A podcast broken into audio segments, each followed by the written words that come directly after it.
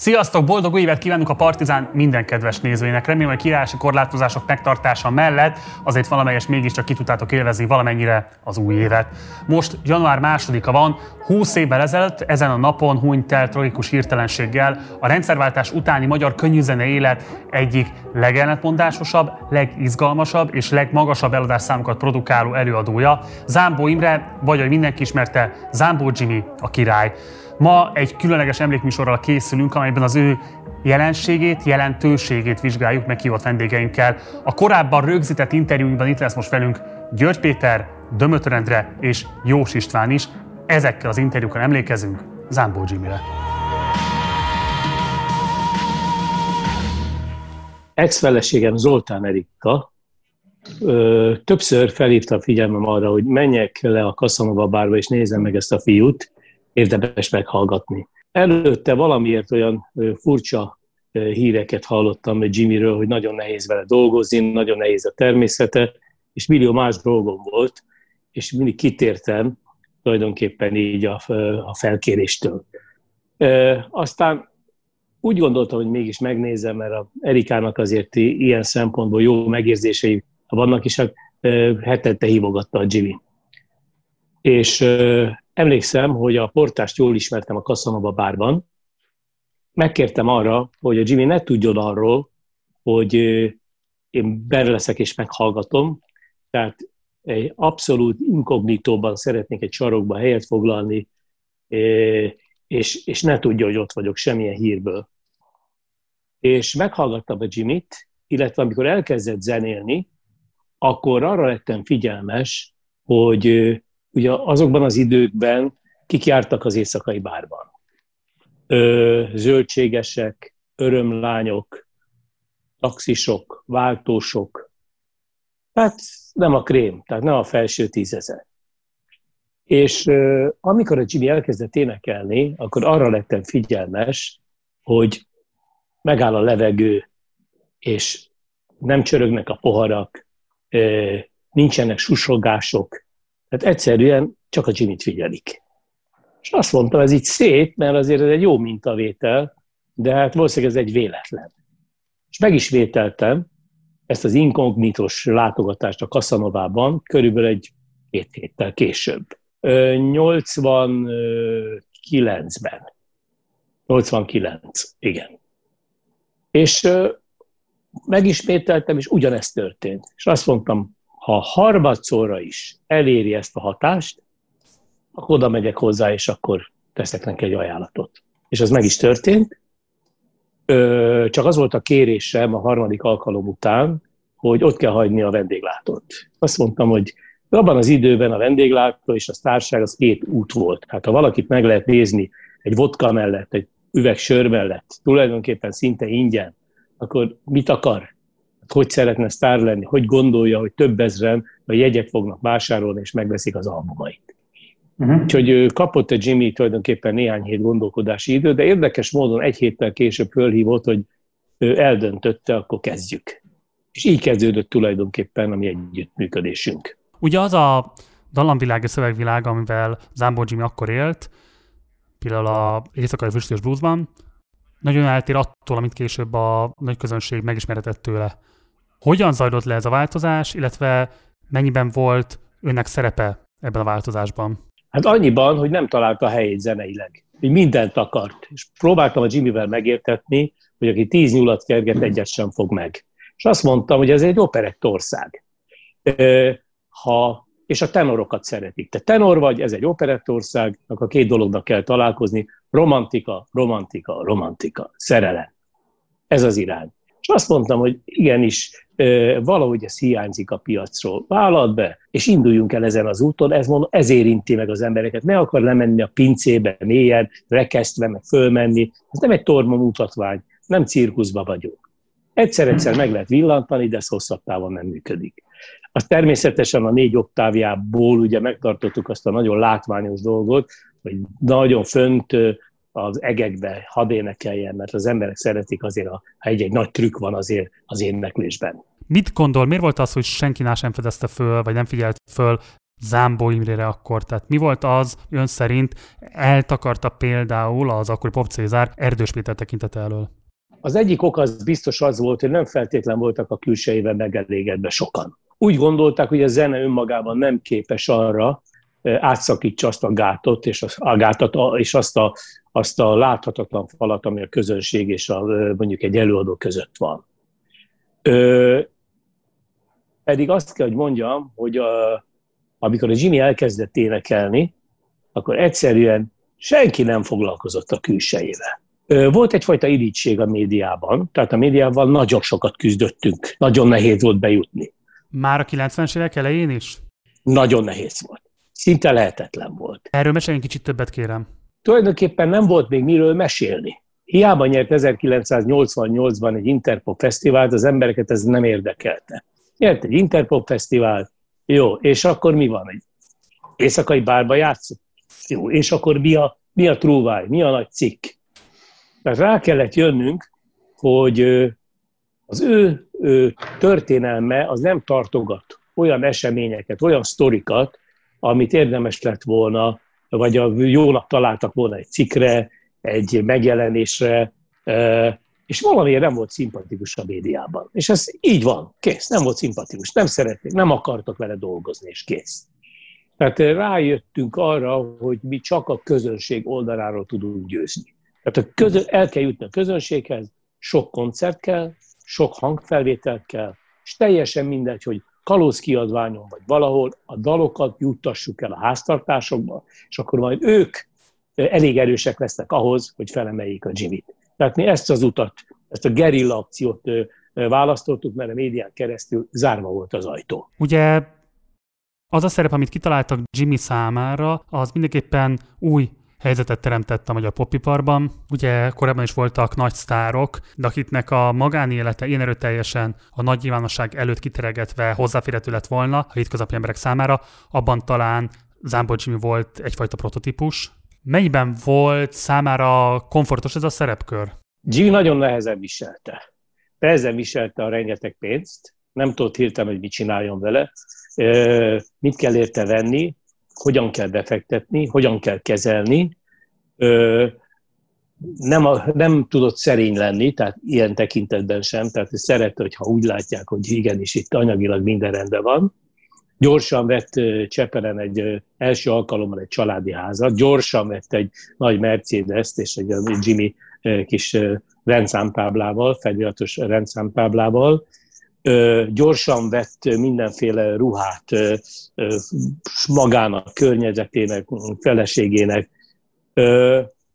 és killódott. Tehát a Jimmy tulajdonképpen azt kell, hogy mondjam, hogy, hogy először arra vágyott, hogy de jó lenne színpadra, a fénybe, a slágerlisták élére valahogy felkerülni, és amikor megérintette az az érzés, ja, és azt szerette volna, hogyha meglátják az utcán, oda mennek és autogramot kérnek, tehát erre nagyon-nagyon vágyott. És aztán, amikor ezek beteljesültek, akkor, akkor ebben nem érezte jól magát egy idő múlva. Zavarta, ez a, hogy nem lehet bemenni egy, egy közértbe, nem lehet egy étterembe bemenni, nem tud elbújni se sehova. Tehát a magánélete tulajdonképpen felborult. Tehát nem tudott ha megszökött volna, akkor nyilván külföldön tudott volna egy-két hetet eltölteni nyugalomban, mert egyszerűen nem tudott mit kezdeni ezzel a sikerrel. Tehát nehezen is kommunikálta. Sok esetben azért volt botrány, mert elege volt már ebből a hihetetlen nyomásból, és olyan gyors volt a, a, a váltás, tehát nem egy szép ferlavból ment át egyik színbe a másikba az élete, hanem egyik pillanatra másikra megváltozott. És ezt nem tudta követni élete végéig. Tehát egyetlen egy ponton úgy viselkedett, mintha ő abszolút anyagi és befektetés és politika, és nem tudott vele mit kezdeni. Tehát ez volt a legnagyobb. Tehát ő már nem boldogan feküdt és boldogan ébredt, amikor a legsikeresebb volt, ez biztos.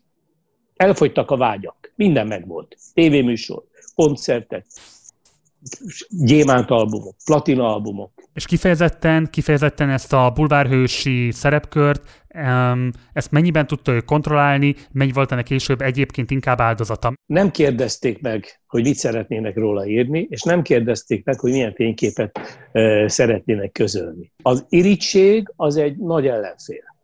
Tehát itt a szakma egy része rendkívüli módon támadta folyamatosan, mert a tortából nagy szeretet hasított ki a Jimmy. És ezt nem szerették sem koncert, sem album tekintetében, sem médiafelület szempontjából.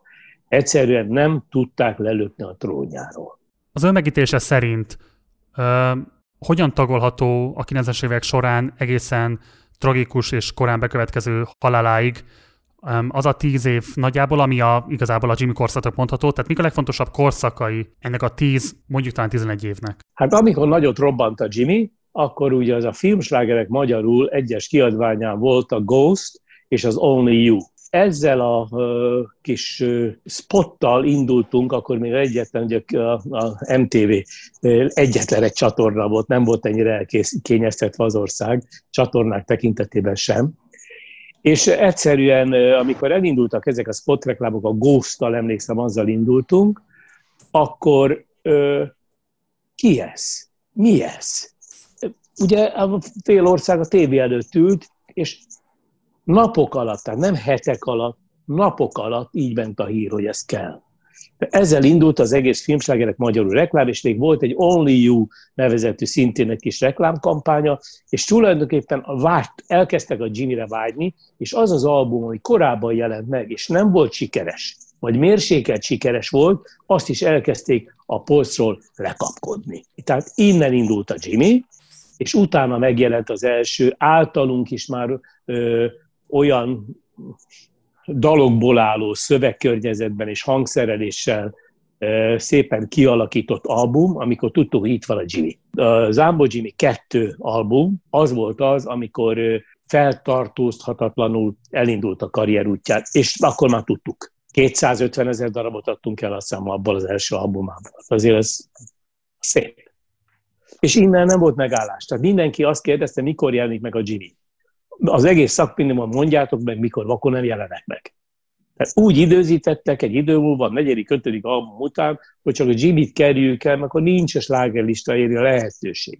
Ugye arról beszéltünk már hosszan, hogy a média hogyan ignorálta őt. Hogyan fogadta be őt a média? Tehát igazából azon túl nyilvánvaló hihetetlen népszerűség, magas adott lemezszám, vagy példányszámban eladott lemezek. Öm, mi volt az, ami ön szerint végül egyébként átütötte a falat, és kinyitotta előtte a tévéstúdiók ajtaját? Nagyon egyszerű. Az RTL klubban, ahogy elindult tulajdonképpen az ő saját zenész műsora, ahhoz mindig jár, ugye a csatornának azért egy elég komoly olyan felülete van, ahol az történik, amit ő szeretne. Tehát hirtelen megnyíltak ilyen szempontból a kapuk, és jó cikkek jelentek meg. Hirtelen nem bántani akarták, hanem promotálni. Hogy minél többen üljenek le nyilván az RTL klub csatornája elé. Tehát azt kell, hogy mondjam, hogy, hogy fizetett promóció és PR segítségével talált óriási területet a Jimmy, mert az RTL klubnak ez benne volt a csomagban. Tehát nagyjából azt kell mondani, hogy előtte talán elment, és egy sok helyi lap, aki elment egy koncertre, írt róla, és mutatták, hogy mekkora siker. Tehát azt mindenki tudta, hogy nagyon nagy siker. De akkor is akartak szépeket írni. Ha most, most sem írnak szépeket az emberekről. Tehát az, hogy a Jimmy megsimogatott egy kislányt, és adott neki ajándékba egy CD-t, és elvitte megmutatni a backstage-be, hogy hogy néz ki a, a zene hátulról. Senki nem érdekel, csak a botrány. Megverte a feleségét, nem verte meg a feleségét. Tehát körülbelül erről szólt mindig a dolog. Ivott, nem ivott. Nagyjából csajozik, nem csajozik. Akkor sem volt más, sőt, a média. A Dáridónak és Galambos Lajosnak milyen szerepe volt ön szerint abban, hogy emancipálódni tudott ilyen szempontból, vagy hogy meg tudott nyílni neki az országos kereskedelmi tévék mindegyike?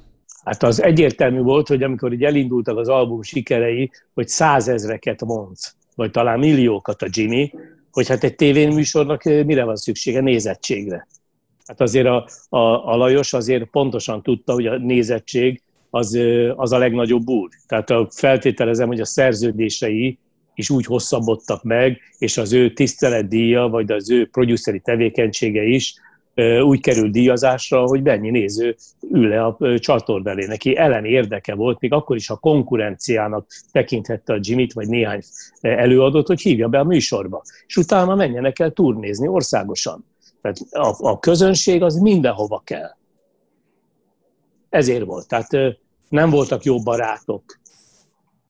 Ugye volt ez a három királyok turné, ami a magyar pop történet legsikeresebb turnéja, a legtöbb előadásszám, a legtöbb néző. Rengeteg lehet olvasni, ugye a Galabosan, és már sokszor elmesélte azokat a konfliktusokat, amelyek Jimmy és Patak között húzottak meg. Erre most kevésbé lennék kíváncsi.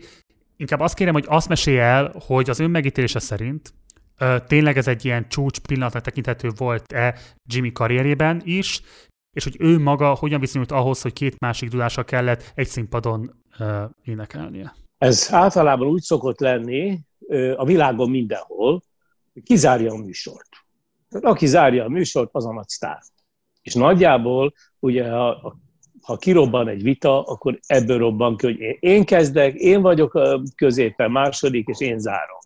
És nagyjából uh, Jimmy úgy érezte, hogy már neki kell zárni. Tehát ő nem kezdhet, ő nem lehet második. Neki kell zárni. És a konfliktusok mindig abból adottak, hogy ki kapja majd a nagyobb tapsot, és ki az, aki zárja. És ez egy presztis kérdés volt. Tehát az egész turnéra vonatkozólag, és általában ez ilyen vegyes, közös fellépéseknél, turnéknál, ez általában egy meghatározó dolog, hogy mi a műsor sorrend előadók tekintetében.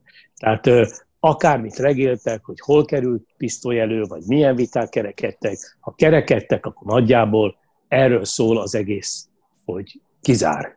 És hát nyilván a Jimmy zárni akart, még Miskolcon is ő szeretett volna ö, zárni, ahol a, azért a Pataki Attila, ugye, ahol elindult, ahol ö, a, neki azért csak a hazája ilyen szempontból, és ö, hát nyilván imádják is a Pataki, de úgy gondolta Jimmy, hogy ő, ő már megteheti azt, hogy ő zárja Miskolcon. És például konkrétan tudom, hogy onnan indult ki ez a vita is.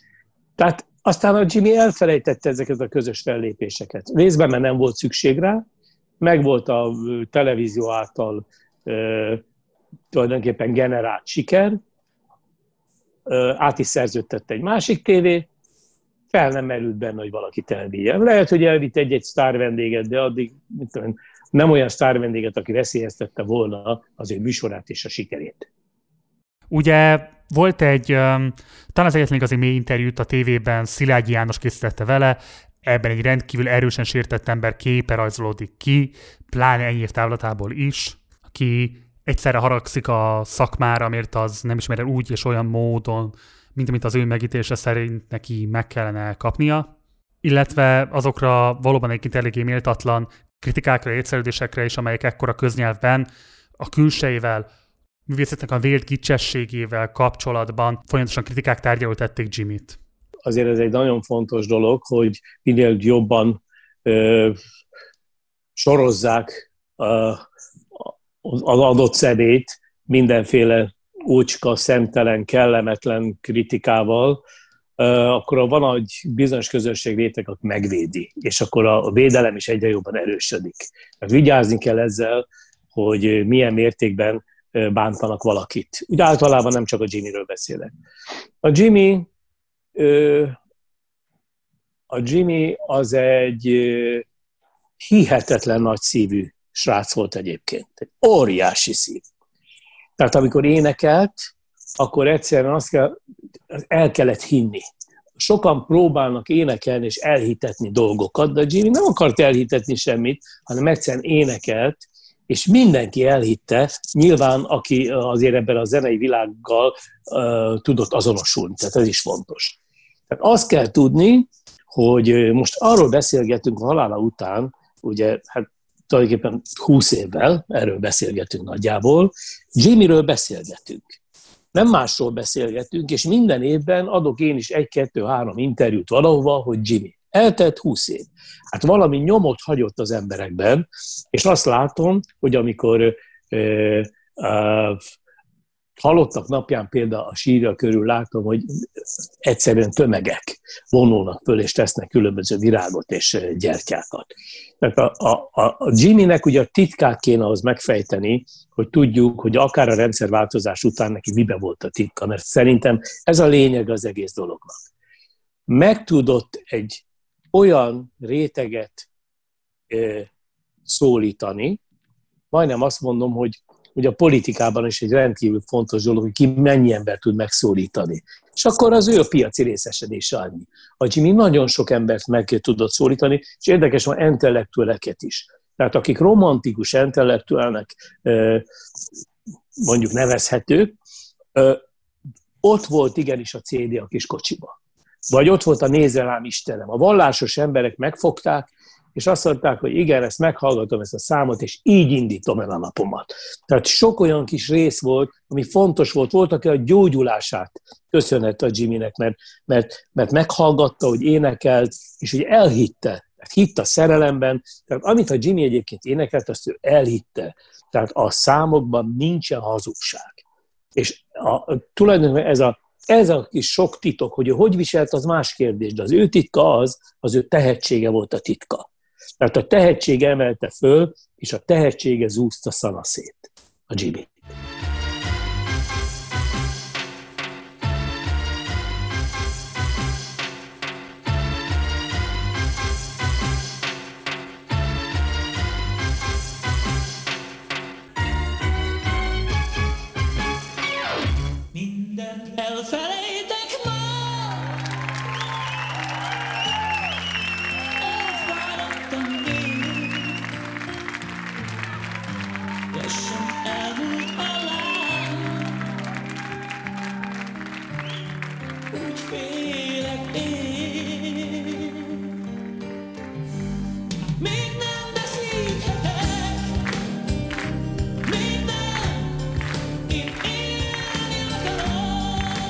És akkor folytatjuk a műsort. Itt van velünk György Péter, esztéta egyetemi tanár. Szervusz Péter! Szervusz! Köszönöm, hogy elfogadtad a meghívásunkat. Um, Jimmy halálát követően írtál az ésbe egy nekrológonak is beillő publicisztikát.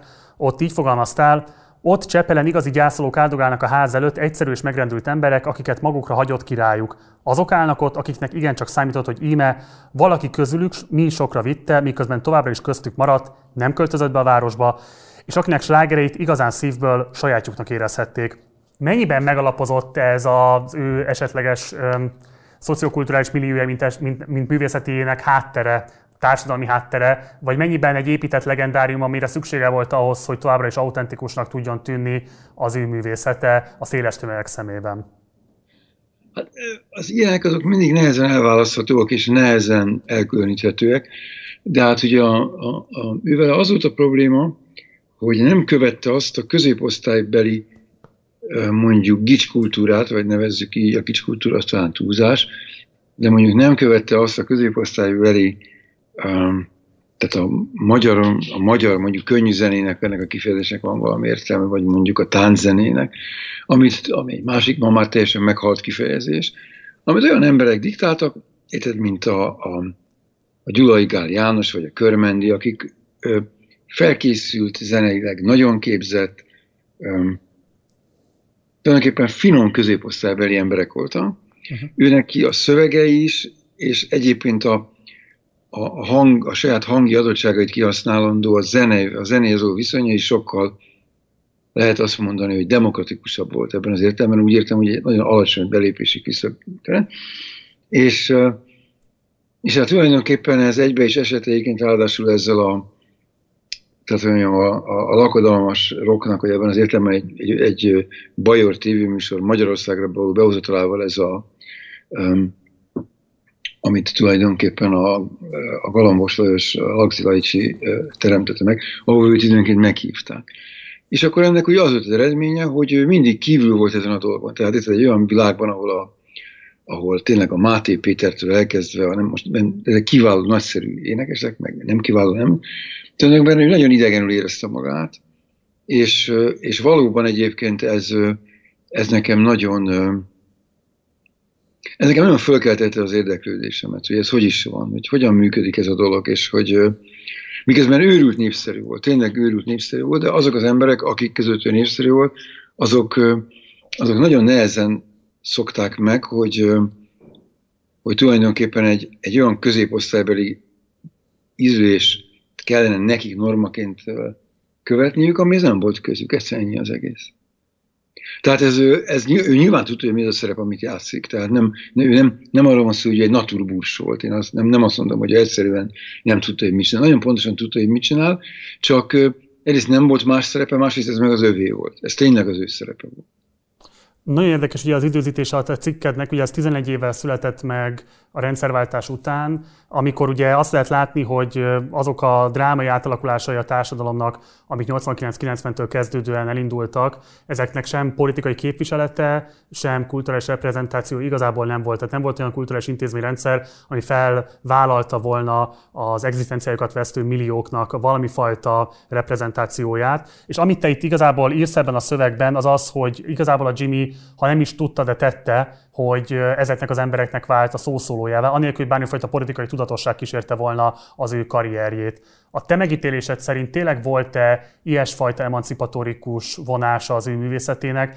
Tényleg lehet-e az ő művészetét kedvelők táborára következteti bármilyen formában is a mából, ha végighallgatjuk ezeket a dalokat, amiket akkor tényleg százezrek és milliók hallgattak?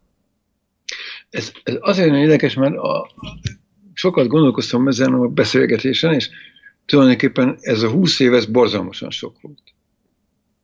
És hogy abból lehet látni, hogy, mi, hogy mennyi minden történt, hogy, hogy ez már tényleg nem az a világ, amiben ő egyébként hivatlan vendégként, de otthon volt. Hivatlan vendégként úgy volt otthon, hogy nem nagyon vágytak rá ezek az emberek.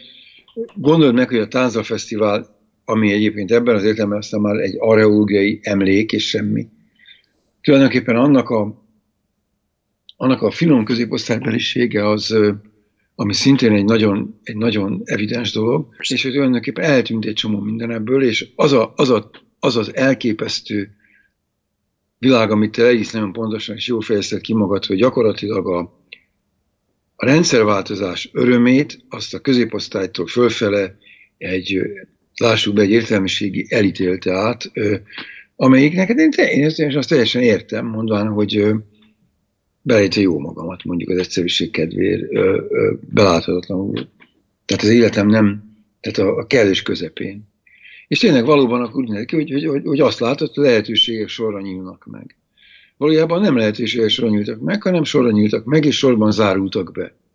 És valóban nincs mit csinálni a rendszerváltás magyar értelmiségének és a, a hű politikai osztálynak egy visszavonhatatlan felelőssége és egy visszavonhatatlan mulasztása, hogy tulajdonképpen semmi, tényleg effektív semmit nem törődött azzal, hogy mi történik azokkal az emberekkel, akik a Kádár rendszertől, ha tetszik, ha nem, kaptak létbiztonságot. Te is írsz erről, és engem is ez nagyon mozgat ez a kérdés. Én ezt nem tudhatom, hogy ő ösztönösen, vagy pedig tudatosan maradt meg kifejezetten abban a szociokulturális millióben, tehát őrizte ezt a csepeli proliságot, ami az ő az autenticitásnak a látszatát kölcsönözte az ő művészetének, de hogy ő ez nagyon okosan ragaszkodott, úgy a külsőségekben, mint egyébként a megnyilatkozásaiban.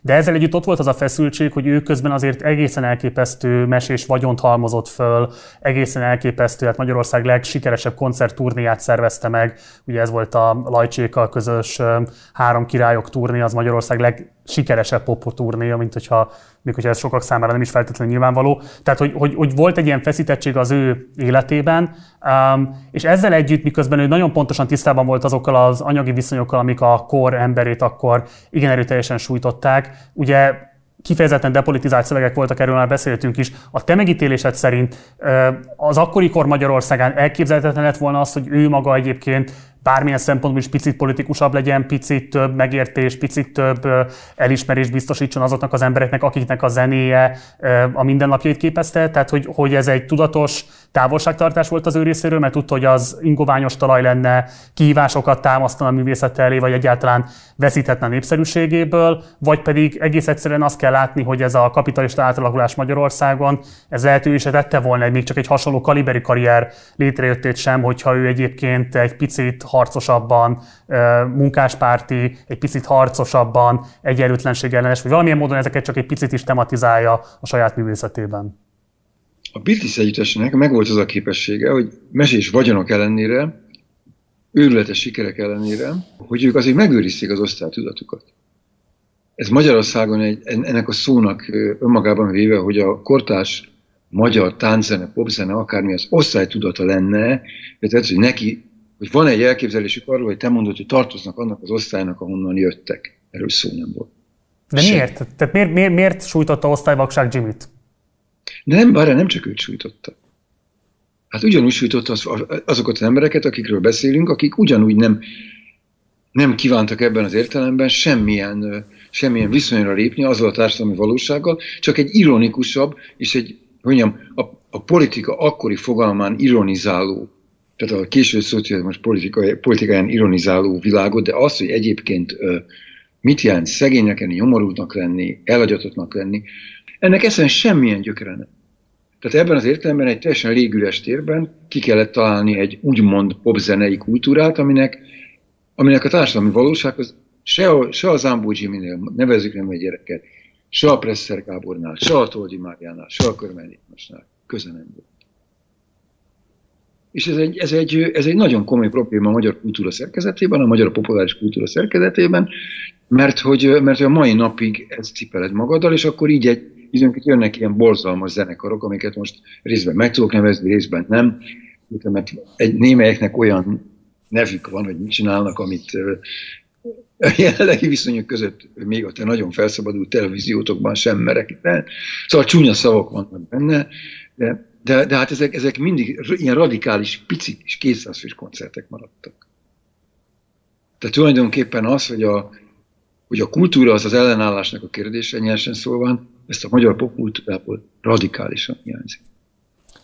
És akkor abszolút ez záró kérdés, Zámbó Imre halálának 20. évfordulóján szerinted mi lenne az az adekvát gesztus, amivel a magyar popipar a helyére tudná helyezni az ő életművét, tehát ami meg kellene cselekedni annak érdekében, hogy adekvát helyet foglalhasson el a magyar könnyűzene történetében? Most, most azért vagyok egy kicsit boldog, mert ezen két napja merengtem. és meg tudom mondani, hogy ezt hívják tribute-nak. El kéne énekelniük a Zambó, Jimre, a Zambó Jimmy húzdalát.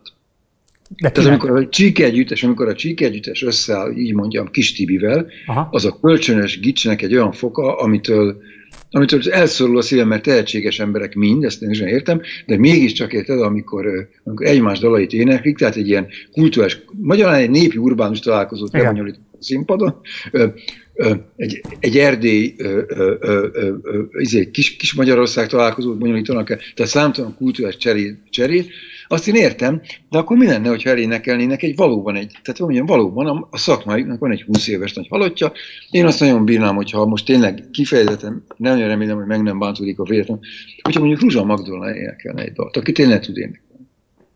Legyen így. Péter, Mert nagyon szépen köszönöm, hogy itt voltál. Lenne valami végtelen nagyvonalúság, és a végtelen nagyvonalúság az szerintem a kultúra egyik legnagyszerűbb ajándéka. Az ajtón belém, és a helységen átsöpöm. Akit megérint, megéget, s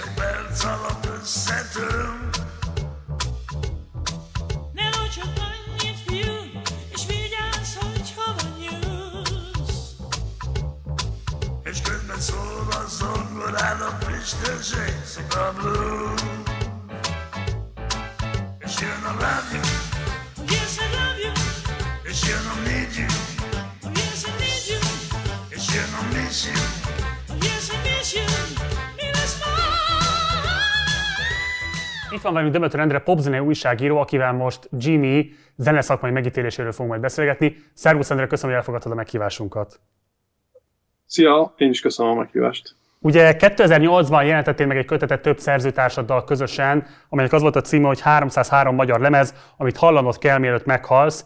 Ebben ti egyetlen lemez sem szerepeltettetek eh, Zámbó Jimmy-től, úgyhogy részben azt szeretném megkérdezni tőled, hogy ennek mi volt az oka, miért hoztátok ezt a döntést, részben pedig azt, hogy számítottál-e arra az elképesztő, eh, hát mondjuk így, hogy felháborodásra, ami a rajongóktól érkezett hozzátok, amiatt, hogy ezt a döntést hoztátok. Az, hogy nem került be egy lemezesem, annak nyilvánvalóan az az oka, hogy egy bármilyen lista, ami, ami elkészül, az, az egy, ha mondjuk egy adott számú társaság állít össze egy listát, akkor annak az adott számú társaságnak a, a szavazatai alapján, értékítélete alapján áll össze valami, és mi úgy ítéltük meg, hogy a legjobb magyar lemezek közé Zámbor Jimmynek egyik lemeze sem fér be. Attól persze még a zenetörténeti jelentősége az egy teljesen más történet, egy másik ügy, de ebben a könyvben a, a, legjobb lemezekre próbáltunk fókuszálni. És hát a reakcióra végképp nem számítottunk, nem is számítottam különben semmiféle ilyesmire, de ö, teljesen jogos a felháborodás, bármi, bármilyen is lehet nyilvánvalóan felháborodni, és, és tényleg a történet az arról szólt, azt jelezte, hogy, hogy mennyire, mennyire erős a szeretet, ami közte és a rajongók között kialakult. A te megítélésed szerint mi magyarázza ezt az elképesztő kultuszt, ami a magyar könnyűzene mondjuk ugye fél évszázados történetében hát egy megkülönböztetett pozíciót biztosított Zambó Jimmy számára. Tehát mi az, ami miatt pont ő tudta ezt a státuszt elérni, és hát ahogy látszik egyébként a mai nappal bezárólag is birtokolni? Hát Jimmy nyilvánvalóan a, a nép embere volt, tehát a, az pályafutása úgy kezdődött, hogy bálokban zenélt, lakodalmakban egész közel került már rögtön indulásakor a, ahhoz, ami, ami közvetlen kapcsolatot teremt a hallgató és a zene között. Egyszerűen látta azt, hogy mi az, amire, milyen zenére milyen reakció születik. Tehát abszolút tudta, hogy mit, mit kell adni ahhoz, hogy, hogy, hogy, hogy szórakoztasson, hogy szeretetet váltson ki. És aztán, aztán amikor váltott is, akkor megpróbált bárokban érvényesülni. Először ezt, ezt az utat választotta, hogy, hogy tulajdonképpen ilyen, hát nem is tudom, talán kis túlzáson ilyen Frank Sinatra-szerű crooner bárénekesként mutatja meg azt, hogy mennyire tehetséges. Olyan kiváló uh, magyar zenészek, például, mint Fischer Enni, a többszörös Kossuth-díjas zongoraművész is uh, felfigyelt arra, hogy nem csak tehetségesen zongorázik, hanem kimagasló énekhangja is van. Erről egy kicsit kérlek, mikor találkoztak Fischer Ennivel? A történetet úgy ismerem, hogy Fischer Enni is felhívta arra a figyelmet, hogy itt van egy nagyon tehetséges, lényegében tök ismeretlen bárzongorista, aki kiválóan énekel, miért nem történik vele valami. Ez még nyilvánvalóan 87-ben jelent meg ugye a Hungarotonnál az első kislemeze, ez valamikor előtte volt, mm. és hát e- ezen az úton elindulva aztán tényleg meg is történt egy olyan folyamat, hogy akkor na nézzük meg, hogy mit lehet kihozni Jimmyből.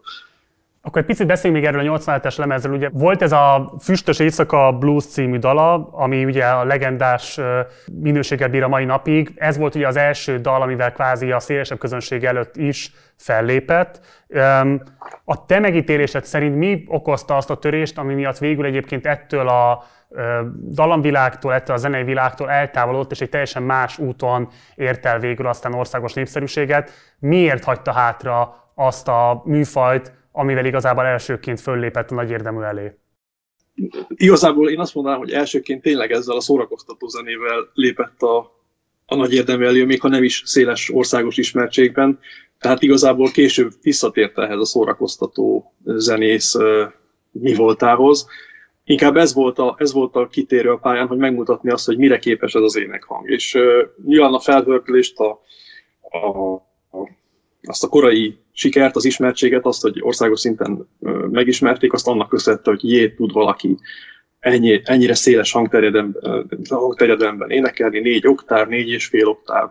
De maguk a dalok nem, nem voltak igazán alkalmasak arra, hogy, hogy fülbemászó slágeres dalok legyenek. Ellenben a következő évben, ugye a, a Siófoki Interpop Fesztiválon 1988-ban elindult egy másik számmal, amit részben ő írt, ez a Valami Pusdal szól, ami szerintem egyébként karrierjének a legjobb dala, és egy, teljesen korrekt minőségi dal, remek költői képekkel teli dal, tehát egy tényleg egy érvényes, máig jónak mondható dal. A potenciál akkor szerintem megvolt abban, hogy egy, egy ilyen, ilyen irányba elinduljon, és egy ilyen típusú énekes legyen belőle, de, de talán a, a lemezcég valami mást, valami többet akart, és benne valami, és ugye eltelt körülbelül két, két és fél év, mire 1991-ben megjelent az első nagy lemeze. Tehát ebben az időszakban szerintem ő valahol eldöntötte, hogy oké, okay, akkor, akkor én visszatérek oda, ami már biztos működött, a recept, hogy, hogy a népet szórakoztatom, és az, az, az engem, az visszaigazolja azt, hogy én érvényes vagyok, hogy tehetséges vagyok. És akkor hát, itt rálépett erre a szórakoztató előadói útra, amin, amin, amin tökéletesen végigment.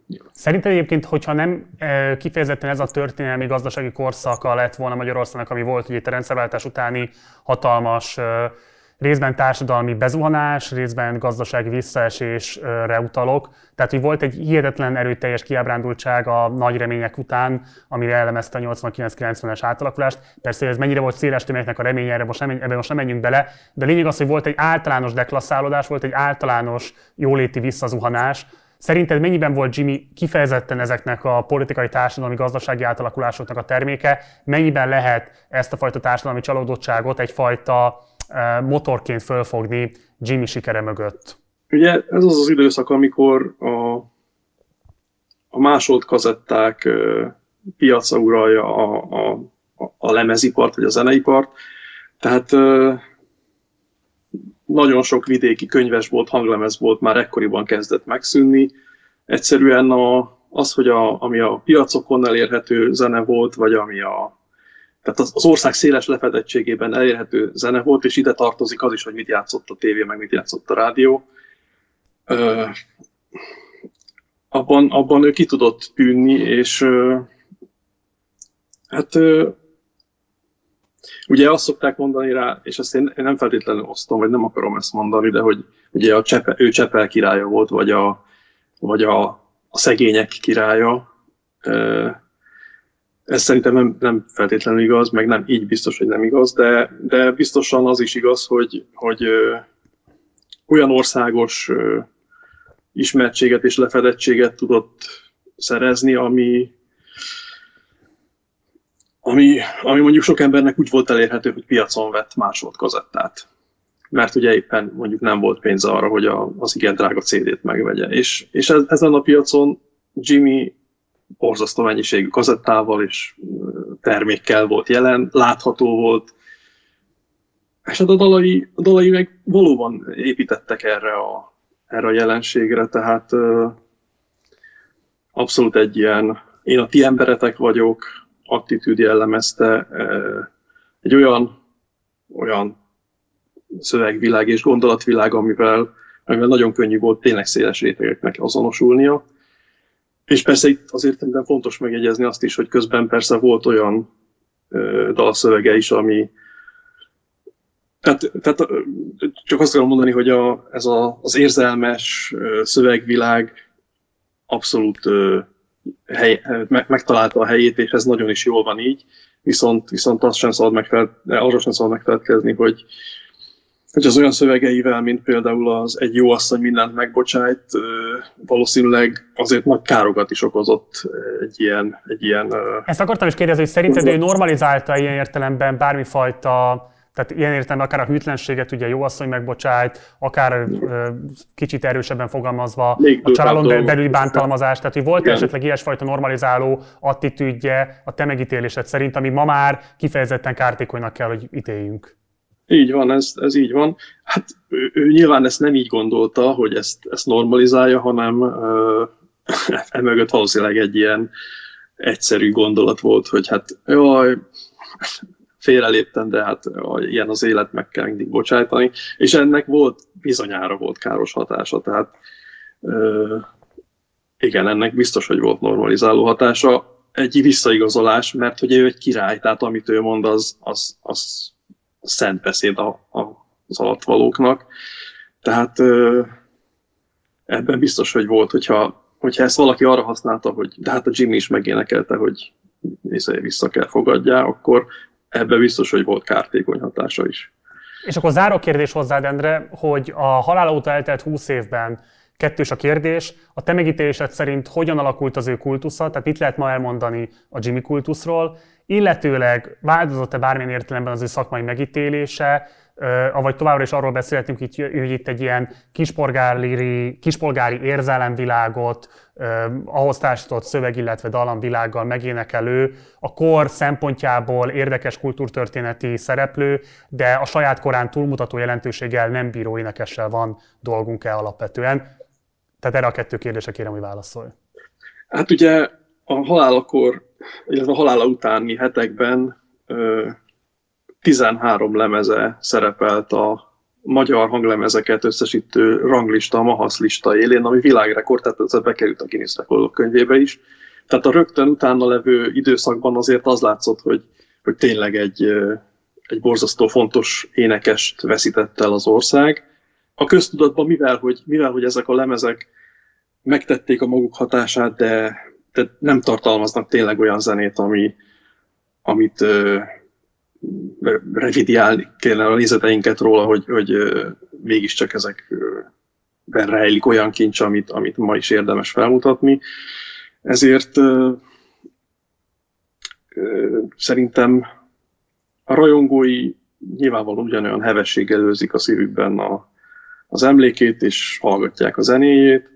Az, az viszont talán változott a, a megítélése, és abban szerintem helyesen változott, hogy, hogy mondjuk a korabeli 90-es évekbeli kritikákban, meg, meg sajtóhangnemben volt egy erősebb lenézés is a közönségével kapcsolatban, és ez ma már talán enyhült, vagy, vagy nincs meg, és talán ez, ez az út még folytatható is, hogy attól, hogy valaki szereti Jimmy-t, és hogy ezek a dalok neki sokat adnak, attól az a fajta lenézettség, ami ez, ez, ez irányukban mondjuk esetleg még a 90-es években megvolt, az szerintem ma már sokkal kevésbé van, és sokkal inkább ilyen értelemben elismert az, hogy Jimmynek fontos szerepe volt és helye a maga közegében.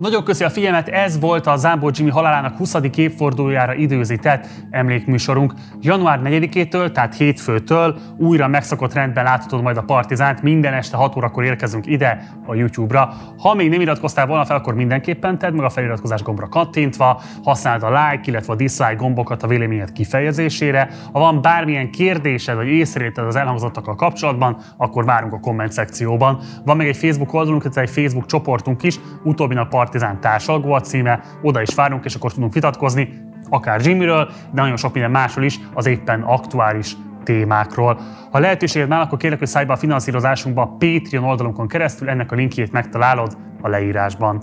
Munkatársaim nevében köszönöm szépen a figyelmedet, hamarosan találkozunk, addig is, ciao.